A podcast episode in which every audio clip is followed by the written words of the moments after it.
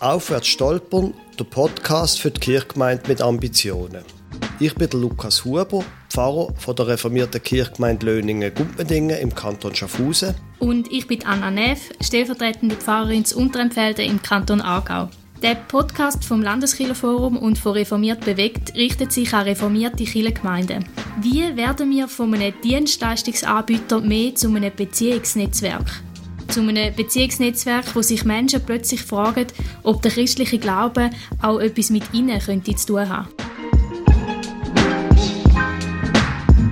Das ist Staffel 2, die Staffel mit Gästen, Episode 1. Ralf Kuhns, wie baut der Professor Kirche?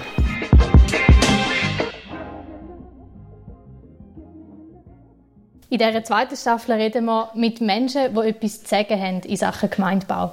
Heute reden wir mit dem Professor Ralf Kuhns. Ralf, wir kennen dich als engagierten Akademiker mit einem grossen Herz für die Kirche. Stell dir doch mal bitte kurz vor. Ja, gern. Ich bin aufgewachsen im Zürich Unterland, dort auch in die Schule gegangen und habe dann studiert in Basel, in Los Angeles und Zürich. Und für meine Biografie ist ganz entscheidend, dass ich als 16-Jähriger in eine charismatische landeskirchliche Gemeinde gekommen und dort prägt fürs Leben. Später ist diese dazugekommen und andere religiöse Orte, wo ich etwas gespürt habe von der Faszination von Theologie und Kirche. Du hast ja aber nicht einfach nur Theologie studiert, sondern nachher noch weitergemacht. Ja, ich habe äh, nachher, das heißt nach dem Studium zuerst das Vikariat gemacht und habe dann eine Doktorarbeit geschrieben über Gemeindeaufbau und nach der Doktorarbeit weitergemacht und bin Oberassistent und habe dann noch Habilitation gemacht zum Thema Gottesdienst. Und deine aktuelle Funktion ist Professor? Meine aktuelle Funktion, also seit 2004 bin ich ein Dozent oder ein Lehrstuhlinhaber an der Universität Zürich. Mhm. Du hast ja jetzt gerade das Stichwort These schon gebracht, also etwas, was dich sehr prägt hat und bist letzte Woche mit Studenten von der Uni Zürich zu These gerade gewesen. Was hast du so erlebt oder wieso ist das für dich so wichtig? Ähm, These ist für mich ein Ort, wo ganz viel zusammenkommt. Es kommt zusammen die Ökumene und also zusammen die Ökumene, es kommen sehr viele unterschiedliche Kirchen, Denominationen, Frömmigkeitsstile zusammen und findet dort etwas, wo großzügig und eine tiefe spirituelle Energie, das muss man fast ein esoterisch sagen, und Gastfreundschaft erlebt. Und gleichzeitig ist es auch intellektuell sehr anregend, mit den Menschen dort zu reden und denen zu begegnen. Also was mir sehr gut tut, was der Seele gut tut, sind Gebet und Gesang, also die monastische Tradition, dreimal am Tag wird gebetet, aber eben auch Gemeinschaft. Mhm. Und was ist der Grund, wieso du mit Studierenden dort hingehst? Das ist eine gute Frage. Ich, ich glaube, das ist auch sehr nicht ganz üblich oder es wird vermutlich könnte ich das nicht überall machen. Ich gehe dort an, weil ich glaube, dass man muss eine Verbindung schaffen zwischen dem, was Theologie überhaupt als Voraussetzung hat. Und die Voraussetzung der Theologie ist gelebter Glaube. Gelebter Glaube hat zu tun mit Praktiken. Praktiken, beten, singen, segnen, Diakonie, also die tätige Liebe. Und all diese Tätigkeiten, die sind nicht einfach irgendwie privat. Das ist so quasi unser urprotestantischer Fehler, sondern sie sind gemeinschaftlich. Man muss sie gemeinschaftlich üben. Wenn man sie gemeinschaftlich übt, erzeugt das, erschafft das, provoziert das Theologie. Man muss darüber nachdenken. Mhm. Und äh, ich gehe an einen Ort, wo man das sozusagen natürlich, in Anführungs- und Schlusszeichen, erlebt, mitmacht, einfach mitmacht ohne dass es so ein, ein künstliches Setting ist, sondern wir tun mit den Brüdern und mit anderen 300, 400, 500, nach Corona dann wieder ein paar tausend Leute. Und es gibt sozusagen wie einen, einen natürlichen Sog fürs Geistliche. Mhm. Und aus dem heraus äh, theologisieren und darüber nachdenken, was Kirche ist, was wir wollen, wie wir andere Menschen können auch mit reinziehen in den Sog vom Geistlichen, das kann man in, in dieser sozusagen wunderbar erleben. Mhm. Und mich nimmt jetzt gerade noch Wunder, würdest du sagen, das, was du in These erlebst, erlebst du auch in der reformierten Kirche in der Schweiz? Oder gibt es einen Grund, wieso man extra auf Frankreich muss gehen muss, um das können, den gelebten Glauben erleben? Also These hat ein paar Vorteile, die sozusagen normale Gemeinden nicht haben. Also das ist ein Kloster, wenn man so will, oder ist eine klösterliche Tradition. Und das heißt, das Kloster ist ja in einer Zeit entstanden, wo sich sozusagen die Umwelt angefangen hat, sagen wir mal, verwässern. Also das Christentum sich in der römischen, dort mal im 3., 4. Jahrhundert, in dieser Umwelt zu einer Staatsreligion entwickeln. Und in dem Moment ist auch das Bedürfnis Kraft und das Charisma vom Christlichen hat wieder konzentriert werden. Es war sozusagen ein Rückzug aber gleichzeitig ist es ein Vorstoß in der intensivere Begegnungszone mit dem Heiligen, jetzt mal so. Das ist der Vorteil vom, vom Klösterlichen. Und in dieser finde ich das, und das finde ich natürlich in einer Gemeinde, die viel stärker im Alltag ist, so nicht. Mhm. Ähm, das war schon immer das Charisma von der klösterlichen Gemeinschaften. Das ist der eine Grund und inhaltlich noch ein bisschen spezifischer. Diese hat eine Tradition, die sehr interessant ist. Es ist ein reformierter Pfarrer, der das gegründet hat. Mhm. Und, die Verbindungen, die dort von diesem Pfarrer ausgegangen sind, in die Weltkirche, also zu der Päpst zum Beispiel, sehr auch intensive Zeit gehabt im Zweiten Vatikanischen Konzil. Und es kommen bis heute von der ganzen Welt kommen Menschen dort hin. Zum Beispiel in der Zeit, wo wir dort waren, war eine Gruppe von orthodoxen Studierenden. Es sind wunderbare Begegnungen gegeben, auch völlig in einem, niemand hat das geplant, es war eine Überraschung und es war eine schöne Überraschung. Mhm. Und wie die diskutiert haben miteinander über Incarnation und auf Englisch natürlich.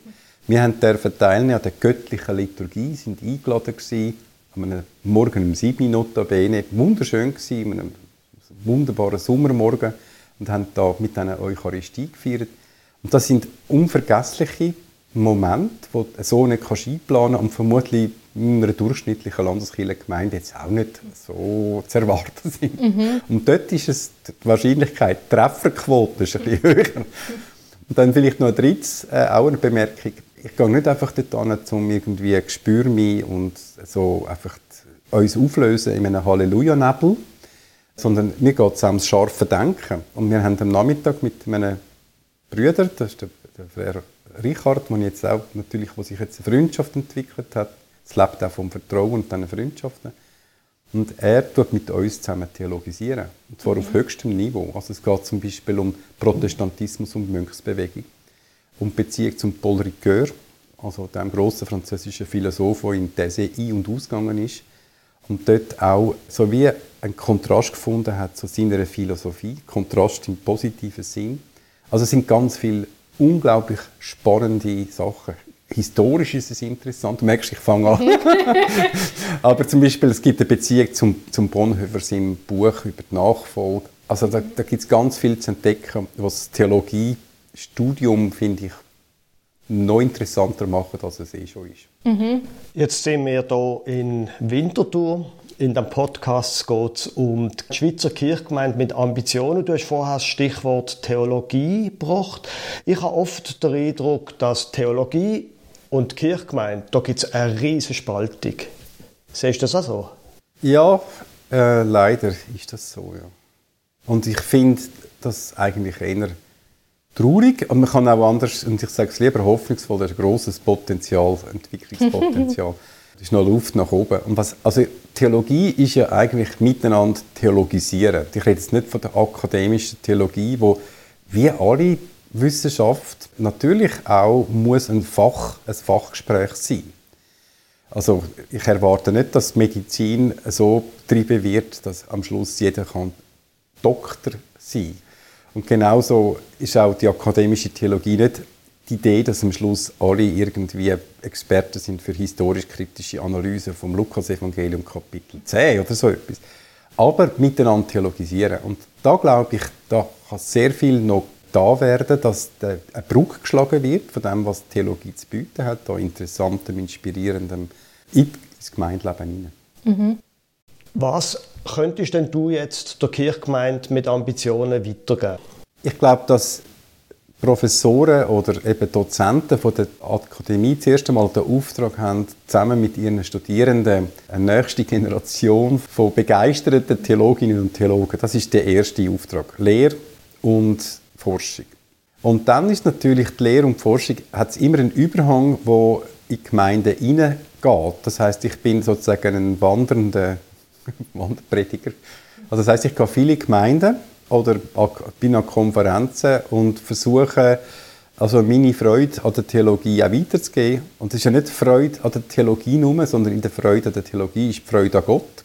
Und das, glaube ich, klingt eigentlich recht gut. Das heißt, ich habe den Eindruck, dort, wo es möglich ist, wo der Raum entsteht, gibt es auch eine Resonanz. Also da merke ich, dass das eigentlich ein großer Hunger ist und ein Durst nach der auch intellektuell anspruchsvollen Unterhaltung über geistliches Leben, das muss man so sagen.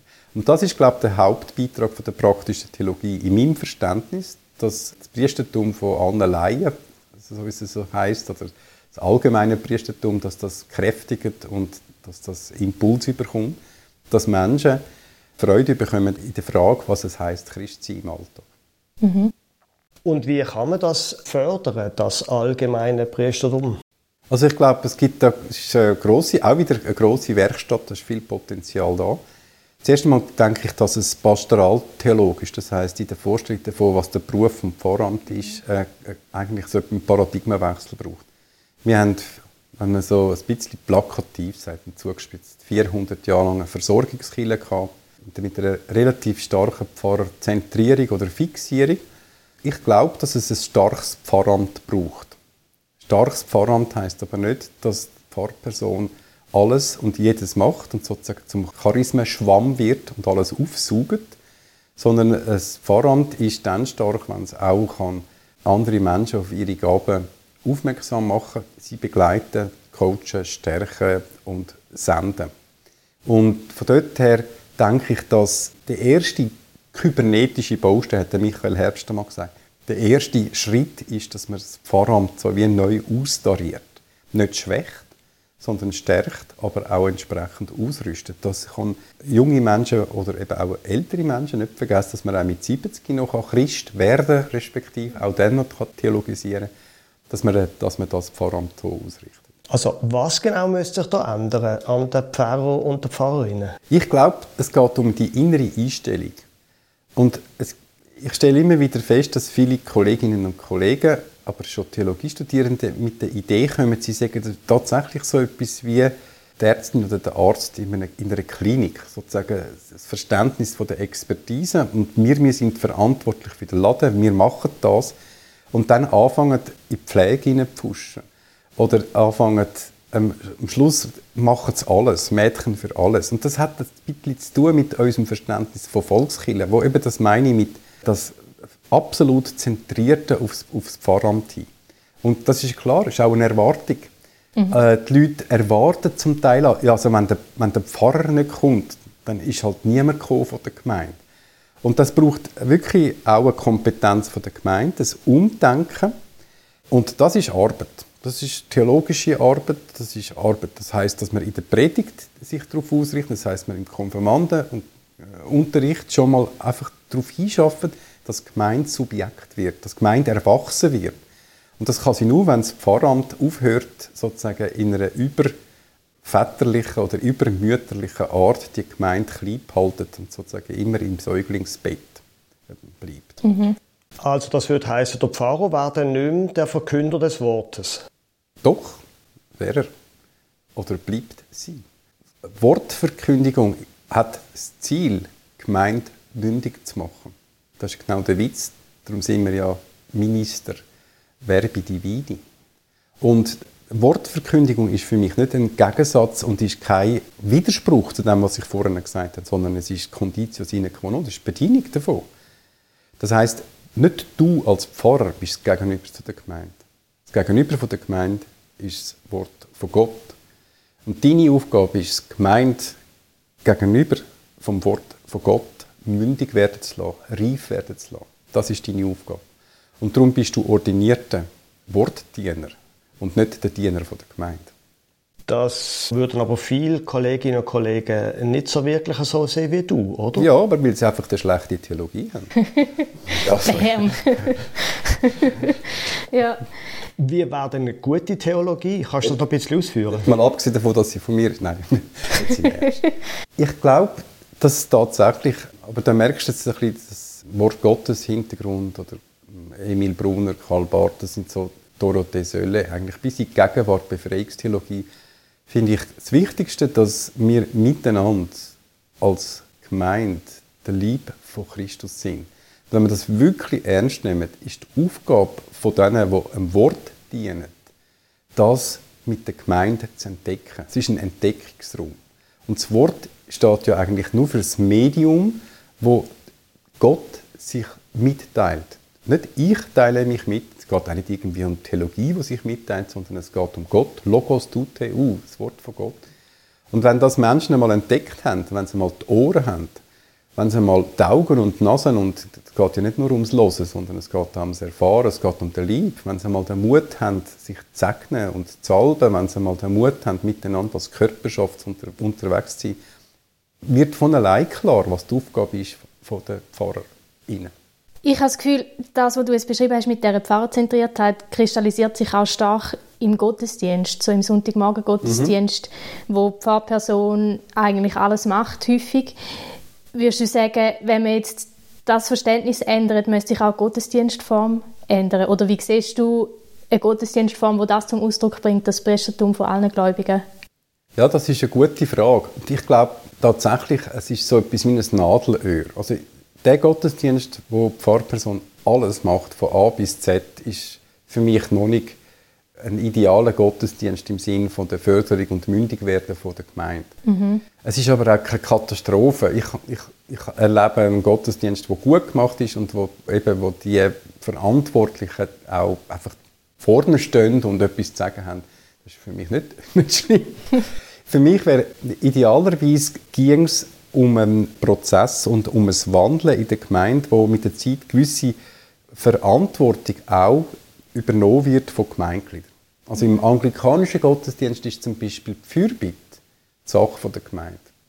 Fürbitte, die ganz konkrete Fürbitte, und das merkst du zum Beispiel in These, um das Beispiel nochmal von These zu bringen, ist Fürbitte immer, das ist nicht eine, das, also dort, abgesehen davon, dass es in, in These keinen Pfarrer gibt, sondern es ist wirklich eine Gemeinschaft, die miteinander betet. Mhm. Wenn man das spürt in unseren Gottesdienst, dass eine Gemeinschaft miteinander betet, Common Prayer heißt mhm. es in anglikanischen Tradition, the Book of Common Prayer, das gemeinsame Gebet.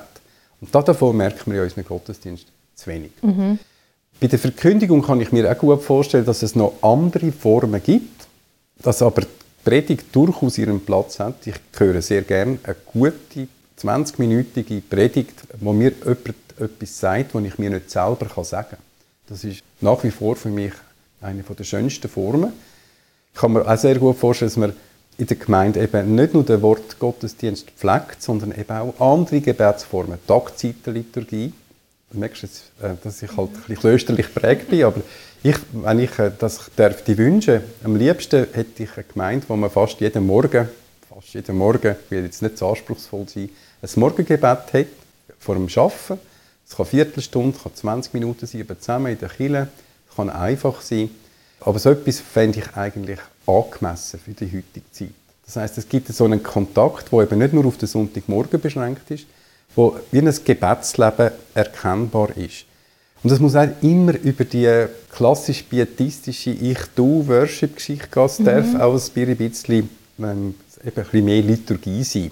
Offizium. Das fände ich dort uns Reformierten sehr gut. Mhm.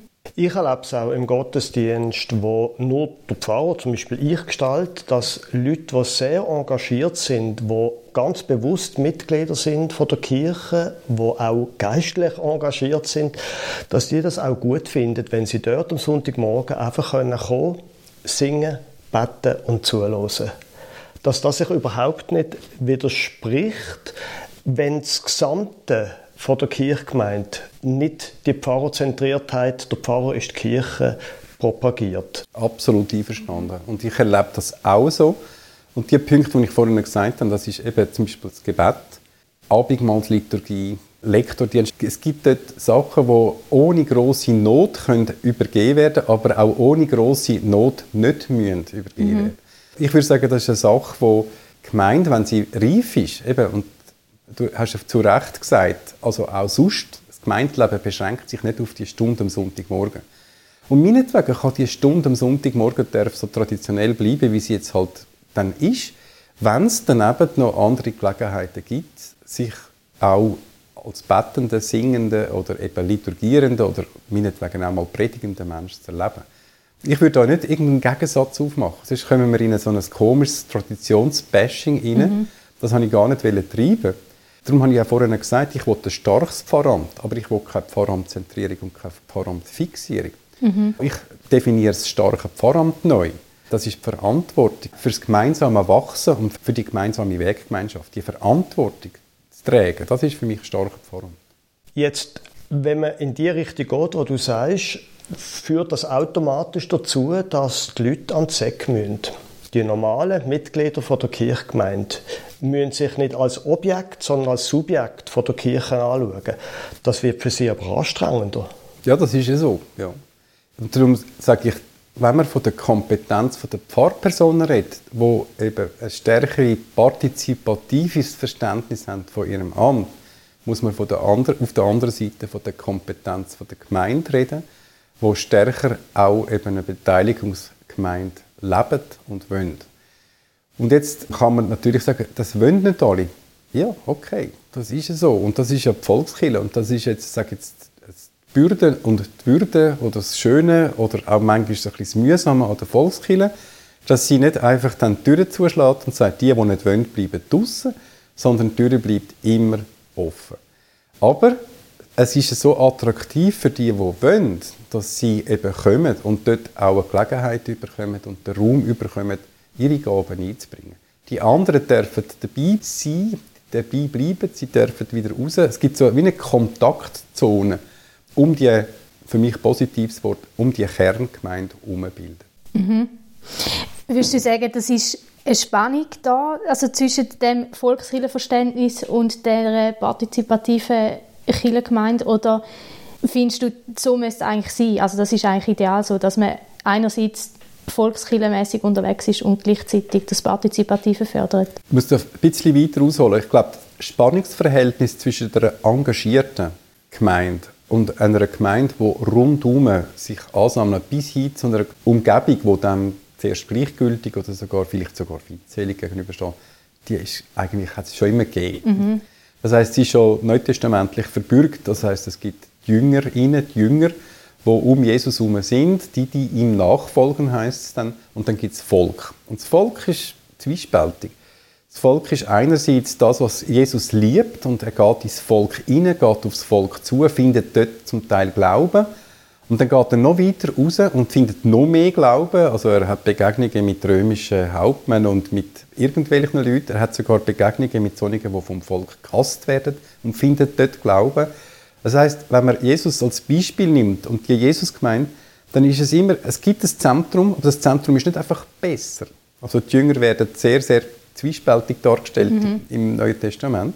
Und das ist für mich eigentlich ein sehr glaubwürdiges, realistisch, man muss es vielleicht auch mit Humor ertragen, ein spannungsvolles Gebilde, das uns als Menschen auszeichnet. Und jetzt übertreibt auf Volkskirche, ich glaube, es gibt so etwas wie einen engagierten Kern, soziologisch, phänomenologisch, äh, in der Mitte, wo sich identifiziert, wo zum Teil angestellt ist und muss sich sozusagen loyal zeigen.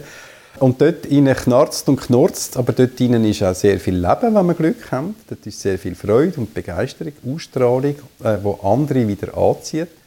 Und rundum ist eben die, die Zone, die zwiespältig ist, wo einmal reingeht, einmal rausgeht und ich glaube, die Spannung ist eine gute Spannung, sie muss aber gepflegt werden und sie muss kultiviert werden im positiven Sinn. Mhm. Das heißt, dass von innen Impuls nach außen gehen, dass es innen eine Freude ist und eine Begeisterung, die die von außen anmacht, zum reinkommen, aber nicht einfach abschließt, also nicht einen geschlossenen Zirkel bildet. Mhm. Und wie wirst du es sehen, jetzt in den letzten Jahren geht das Volkskirchentum auch langsam zurück. Die reformierte Kirche ist nicht mehr so Volkskirche wie vielleicht vor 100 Jahren. Hat das auch Auswirkungen auf die Kernkirche? Oder könnte man sagen, am Schluss ist eigentlich, bleibt einfach nur noch der Kern und alles rundum ist dann eben nicht mehr so? Äh, das ist eben ein bisschen tricky. Also, die Volkskirche ist von verschiedenen Seiten her gefördert. Also eine ist natürlich der Schwund der Ressourcen und damit fängt auch etwas an, was der Volkskirche nicht gut tut, nämlich ein Kampf um die Mittel. Mhm. Und das spüren die, die müssen repräsentieren ganz stark. Das heißt, es geht darum, dass man seine, seine Schärfe ins Trocknen bringt. Das ist ein Kampf zwischen kleinen Gemeinden auf dem Land und grossen Gemeinden in der Stadt und so weiter. Es ganz viele Ebenen. Und von dort her ist das Schrumpfen der Mitglieder, das Schrumpfen der Kirche nicht eine gute Sache. Es ist nicht einfach so, dass es automatisch ein Gesundschrumpfen gibt und dass dann sozusagen am Schluss einfach nur der gesunde Kern überbleibt und das faule Fleisch geht sozusagen auf den Boden. Also vergiss es. Nein, es ist, es ist anstrengend. Und dass Institutionen im Übergang, sage ich jetzt mal so, von einem Status in einen anderen Status oder von einem Prozess in einen anderen Prozess, das ist immer sehr, sehr mühselig.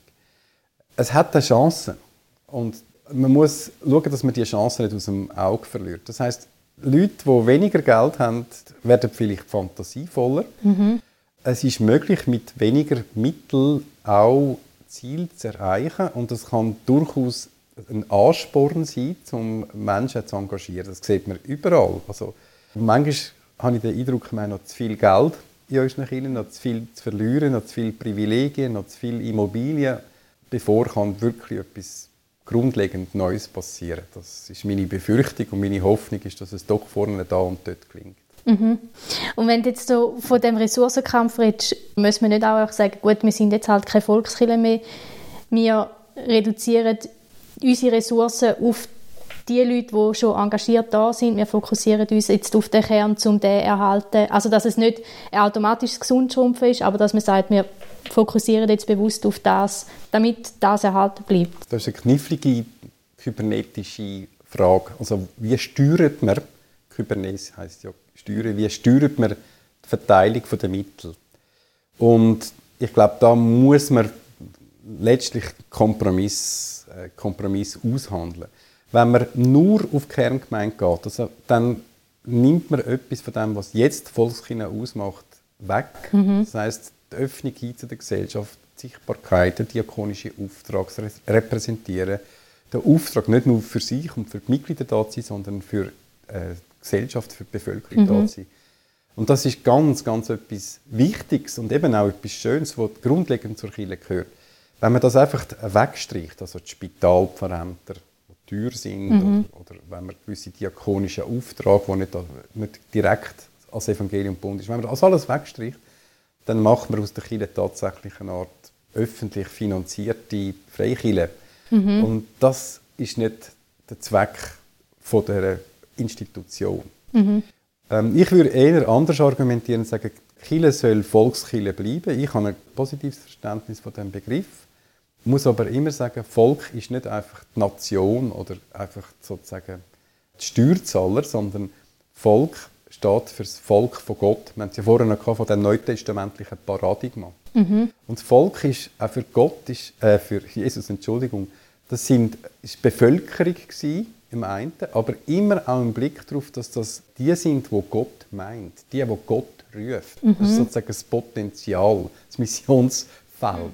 Und so, glaube ich, soll Kirche immer Volkskirche bleiben, im eigentlichen Sinn, grundlegenden Sinn. Das traue ich auch der methodistischen Kirche zu, oder mhm. sogenannt, oder rechtlich gesehen Freikirche, die können auch Volkskirche sein.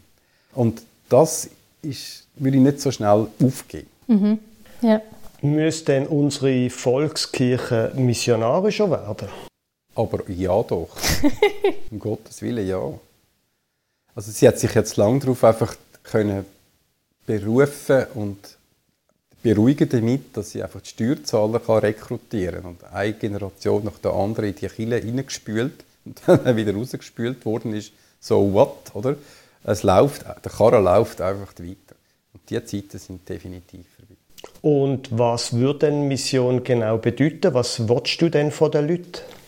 Mission bedeutet, dass man sie einlädt in die Nachfolge von Jesus dass sie Freude haben und wenn sie das Unser Vater gebetet, das auch wollen, was sie beten. Dein Reich komme, dein Wille geschehe, im Himmel so auf Erden. Aber Mission hat in unserer Landeskirche keinen guten Ruf. Wenn jemand missioniert, nein, nein, wir missionieren nicht, ist ja das klassische Aussage vom diakonischen Werk. Ja, dann muss man halt einfach nochmal sagen, was ich schon mal gesagt habe, es gibt sehr viele Leute, die ganz schlechte Theologie haben oder eine unverständige oder eine unterbelichtete Missionstheologie. Also die, die sich mit Missionstheologie beschäftigen, wissen, dass die Missionstheologie seit etwa 80, 90 Jahren, also schon, oder schon 100 Jahren, sehr viel differenzierter und klassischer ist und Diakonie enthalten, selbstverständlich. Es gibt immer noch eine schwarze, eng geführte, fundamentalistische Betonmissionstheologie. Aber bitte sehr, es ist in der Politik genau das Gleiche. Es gibt immer noch demokratische Verständnisse, die zum Himmel stinken. Das heißt nicht, dass man die Demokratie wegen dem muss verabschieden muss. Das gilt auch für die Mission. Mhm. Jetzt hast du 2015 ein Buch geschrieben mit dem Titel Aufbau der Gemeinde im Umbau der Kirche. In vielen Kantonalkirchen steht ein Umbau eben an. Viele reden, man nennt das normalerweise Strukturreformen. Du hast dich immer wieder ausgesprochen gegen das, was ich würde eine Regionalisierung von oben nennen. Also, dass man Kirchen fusioniert, dass Kirchen müssen regional zusammenarbeiten ob es jetzt inhaltlich auch passt oder nicht. Du hast dich immer so ein bisschen dagegen ausgesprochen. Mir nimmt Wunder, wenn es um Strukturreformen geht, wie müsste so eine Strukturreform aussehen, dass sie im Aufbau der Gemeinde dient? Also zuerst einmal erwarte ich, dass sie inhaltlich klar konturiert ist. Das heißt, dass es etwas wie ein Mission Statement gibt. Oder äh, also die amerikanische Kirche kennt die Five Marks of Mission. Das ist eine ganz einfache, elementare Missionstheologie, wo klar ist, was wollen wir als Kirche, warum sind wir Kirche, was ist unser Ziel, was sind unsere Ziele. Und das ist möglichst konkret einmal auszudeutschen. Also, man hat schon vorhin von der Mission gesagt, wo man äh, so einen komischen Gegensatz macht zwischen Mission und Diakonie. Wenn man mit dem Blödsinn, wirklich theologischen Blödsinn einmal aufhört und einmal klar sagt, was Mission ist. Und das heißt zweitens, dass man sagt, für was sind eigentlich Gemeinden da? Was ist eine Gemeinde? Mhm. Da besteht auch einfach der große Missverständnis. Kirchengemeinde ist nicht einfach eine Rechtsgröße, sondern ist eine geistliche Größe, eine theologische Größe. Es sind Menschen, die miteinander unterwegs sind, die eine Verantwortung haben füreinander. Das muss nicht territorial sein.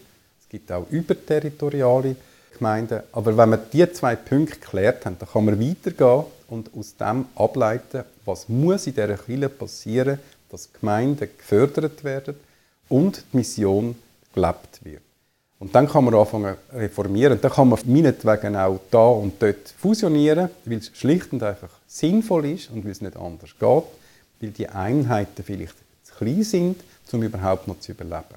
Das ist möglich, dass das da und dort tatsächlich der Fall ist. Und dass es, wenn die Leute das wollen und wenn die Leute das können, sehr sinnvoll kann sein, zwei oder drei Gemeinden zusammenzulegen. Das ist ein Prozess, der braucht viel Kraft und der muss gut überlegt sein und er muss gewollt sein. Die Leute müssen das wählen. Dann bin ich sofort dabei, dass man so eine Fusion macht. Und es kann auch sein, dass da und dort sinnvoller ist, dass man kooperiert.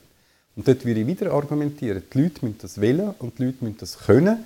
Und das kann über Jahre gehen, aber das kann ein wertvoller Prozess sein, dass man in einer Region gemeinsam etwas verantwortet. Ja, aber das soll wachsen.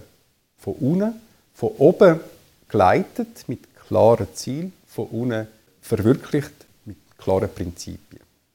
Ich beobachte in den Strukturreformen, in den Fusionsprozessen auch, dass man dort zusammenfügt, was einfach nicht zusammenpasst. Zum Beispiel theologisch, strukturell, also nicht inhaltlich, nicht strukturell. Und dann ist genau gar nichts gewonnen. Das ist es so, man kann von einer Durchschnittslähmung reden. Das heißt, wenn du zwei theologische Positionen miteinander kombinierst, die nicht kompatibel sind, dann kann es passieren, dass weder die eine noch die andere sich überhaupt noch realisieren kann.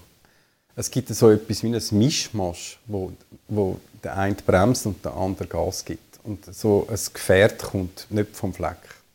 Das heißt, der, der bremst, ist in der Regel stärker als der, der Gas gibt. Oder sie fahren in zwei verschiedene Richtungen, aber sind im gleichen Auto. Das ist auch nicht so wahnsinnig weiterführen. Und ich glaube auch, dass man muss den Mut haben, stärker auch gewisse inhaltliche theologische Positionen auch zuzulassen und so etwas wie Gesichter oder Charaktere von der Gemeinde entstehen. Das ist eben würde mal nochmal sagen, Gemeinden müssen Subjekt werden. Wenn sie Subjekt werden, dann sind sie nicht mehr einfach kleine Abbilder von der Volkskirche. Die Volkskirche darf bunt sein, die Volkskirche darf viele Gesichter haben, die Volkskirche soll ein weites Dach haben und soll die verschiedenen Positionen und Richtungen vorkommen. In der Gemeinde innen darf es auch mal sozusagen einseitig werden, darf ein Charakterzug rauskommen. Und das heißt, dass wir zwei verschiedene Pluralismuskonzepte haben.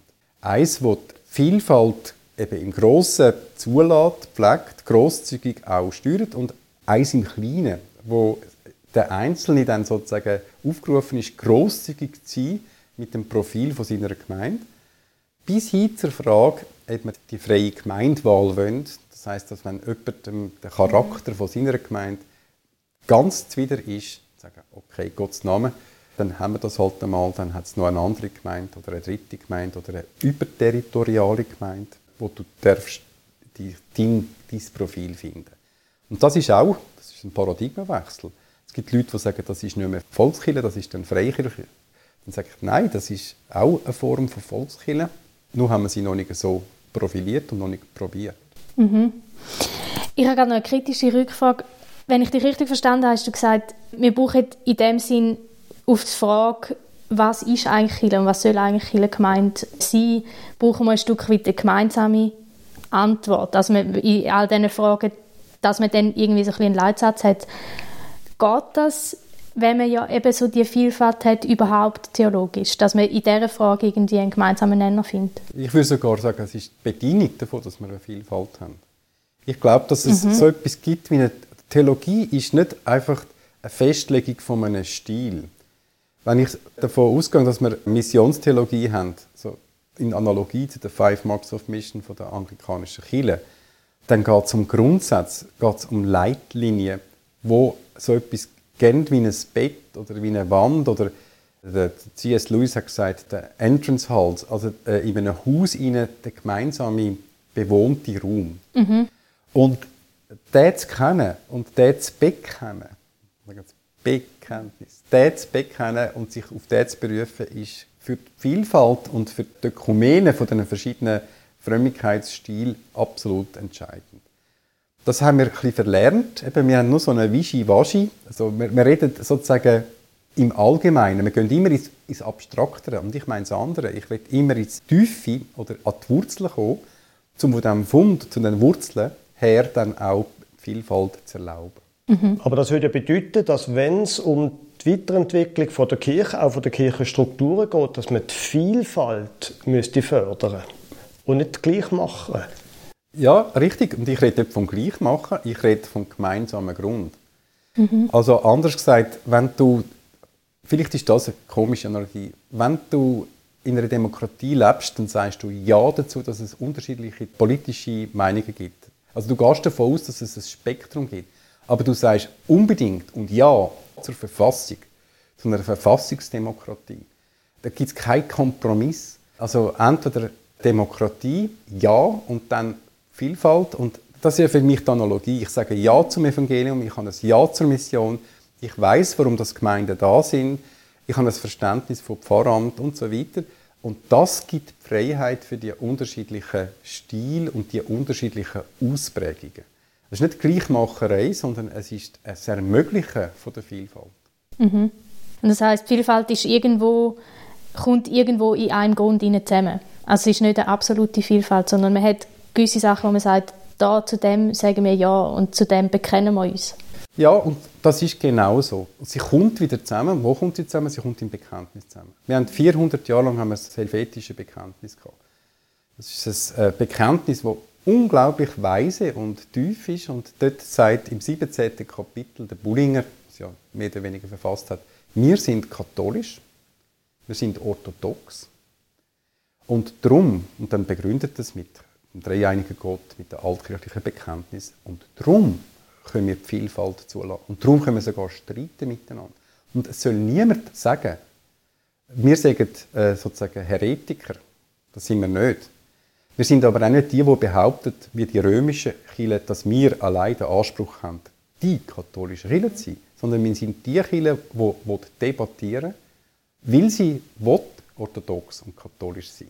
Das ist genuin reformiert. Mhm. Wir haben noch eine letzte Frage an dich, und zwar, was gibt dir Hoffnung für die Kirche? Christus. Nein. ja, mir gibt Hoffnung für die Kirche, dass es möglich ist und immer mehr möglich ist, auch Frömmigkeit als eine Form von, von Leben, also, oder anders gesagt, den Glauben als Lebensform zu praktizieren und zumindest, sage jetzt mal in diesen Kreis, wo ich mich bewege, das zunehmend akzeptiert wird. Das heißt, mit dem Pluralismus ist auf einmal auch möglich, Glauben als eine von diesen Lebensformen sozusagen zu praktizieren, ohne dass man gerade als Sektierer gilt. Das, das wird mhm. zunehmend möglich. Und ich stelle das fest. Das gibt mir Hoffnung, weil ich glaube, wenn, wenn die Leute, die das überzeugend machen, wenn die Gemeinde wächst, hat auch Kille wieder so etwas wie ein, ein gesundes Fundament zum Wachsen im eigentlichen geistlichen Sinn. Mhm.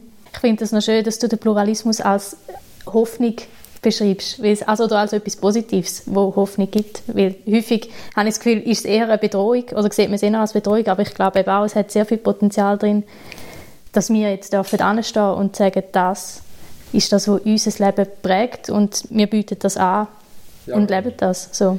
Kannst du sagen, wir sind nicht mehr länger einfach in diesem goldenen Käfig, mhm. wo das äh, konstantinische Christentum bedeutet hat, wo der hinterste und der letzte ist einfach Christ per Geburt oder per Dekret. Und das heißt, jedes Verbrechen ist christlich. Mhm. Jeder Missbrauch ist kirchlich. Das muss man sich schon klar machen. Was das bedeutet hat, wie viel Schuld das Christentum auf sich geladen hat, weil es einfach per Dekret befohlen war, weil es mhm. Staatsreligion war, muss sich das mal vorstellen. Mhm. Das war ein goldiges Käfig mit einem Keller voll Leichen. Und jetzt merken wir langsam, was das heißt, wenn die Leichen auch kommen, im wörtlichsten mhm. Sinn denke jetzt an die grauenhaften Funde in Kanada. Das ist eine historische Schuld der Kirche. Und jetzt denke ich, also braucht es auch ein paar Jahrzehnte, vielleicht ein Jahrhundert, zum ersten Mal diese Schuld zu verarbeiten. Mhm. Gleichzeitig ist der Freiraum, dass wir nicht mehr für alles verantwortlich sind, eben auch ein Freiraum, Verantwortung zu übernehmen. Hm. Ja. Gut, danke vielmals, Ralf. Das war ein sehr schönes Schlussstatement. Danke, hast du dir Zeit genommen, mit uns zu reden und danke, engagierst du dich so für die Kirche und für die akademische Theologie. Gut, wir sind zurück im Studio. Anna, was ist dir geblieben von diesem Interview? Etwas, was ich mega cool gefunden habe, ist, wo er darüber geredet hat, über das starke Pfarramt und auch darüber, wie dass man das jetzt im Gottesdienst könnte machen, dass der Pfarrer oder die Pfarrerin als ermächtigende Person dabei ist, wo, wo einfach die Gemeinschaft gestaltet. Und dort hat er das Stichwort gebracht mit der Fürbitte, also dass eigentlich einfach die Gemeinschaft, die Gebetsgemeinschaft sollte sichtbar werden und man als Teil vom Gottesdienst sollte merken, ich gehöre zu dieser Gebetsgemeinschaft dazu. Und ich habe mich gefragt, wie kann man das konkret umsetzen in den Gottesdienst? Mhm. Und also ich nehme das auf jeden Fall mit für meine nächste Gottesdienstvorbereitung und denke, das müsste schon möglich sein, da noch mehr, ja, dass es nicht einfach nur liturgisch aber auch nicht einfach zu persönlich, weil Gebet ist ja doch auch etwas sehr Persönliches, dass es irgendwie da Formen muss geben mit Symbol oder mit auf Zettel schreiben oder wie auch immer, dass einfach so, dass die Gebetsgemeinschaft spürbarer wird. Mhm, mh. Und etwas anderes, was ich auch sehr cool gefunden habe, ist sein Schluss, wo er Pluralismus auch als einen Grund zur Hoffnung sieht. Und ja, ich, mir hat das wirklich auch gerade Hoffnung gegeben, so die Perspektive, dass wir jetzt unseren Glauben vielleicht weniger etwas, einfach der institutionelle, dogmatische Hauch ein bisschen verschwindet und man mehr als den Glauben als Lebensform auch kann präsentieren Und ich habe mir auch ein bisschen überlegt, dass das im Kampfunterricht eigentlich auch mehr Platz sollte haben. Also, hm. dass es vielleicht weniger um Wissensvermittlung oder um Anregen zum Nachdenken sollte gehen, sondern vielleicht mehr Anregen zur Nachfolge und mehr ein, Lifestyle oder Lebensform irgendwie das mehr sollte Platz haben. Mhm. Was ist dir besonders geblieben? Etwas, was mich halt zurzeit recht beschäftigt mit der Strukturreform, die in meiner Kirche ansteht, der Teil, wo er gesagt hat, dass man bei einer Strukturreform, wo auch im Gemeindebau soll dienen, dass man zuerst sollte inhaltlich klären, was wollen wir eigentlich? Mhm. Was macht uns eigentlich aus? Was ist eigentlich unser Inhalt? Wohin wollen wir? Und was ich auch sehr spannend gefunden habe, dass er quasi, wie er gesagt hat, es gibt ja eben vielfältige, eben Pluralismus, es gibt vielfältige Kirchgemeinden, aber dann sollte man ja wahrscheinlich auch Kirchgemeinden zusammenlegen oder zusammenschaffen lassen, wo auch inhaltlich eben passt. Und nicht einfach nach Geografie zum Beispiel gehen, sondern mehr schauen, eben um einen Inhalt dort reden. Das hat mich, hat mich recht mhm. beeindruckt. Mhm. Ja. Sicher nicht einfache Prozess, die inhaltliche Klärungen, aber ich glaube auch mega wichtig, ja. Gut, also sehr, sehr ergiebiges Gespräch mit dem Ralf Kunz. Mhm. In der nächsten Folge werden wir auch wieder mit einem Gast reden. Weil wir jetzt in der Sommerferien vorproduzieren, ist noch nicht ganz klar, wer das nächste Mal der Gast wird sein. Lasst euch einfach überraschen. Wir sind auch weiterhin froh um eure Rückmeldungen, freuen uns auch über Fragen oder Kritik. Meldet euch einfach bei uns. Das ist dann also in der Staffel 2 mit Gästen, Episode 1 mit dem Professor Ralf Kuhns von Aufwärts stolpern, einem Podcast für die Kirchgemeinde mit Ambitionen. Wir freuen uns, wenn Sie Ihre Radioempfängerin auch nächstes Mal wieder einschalten.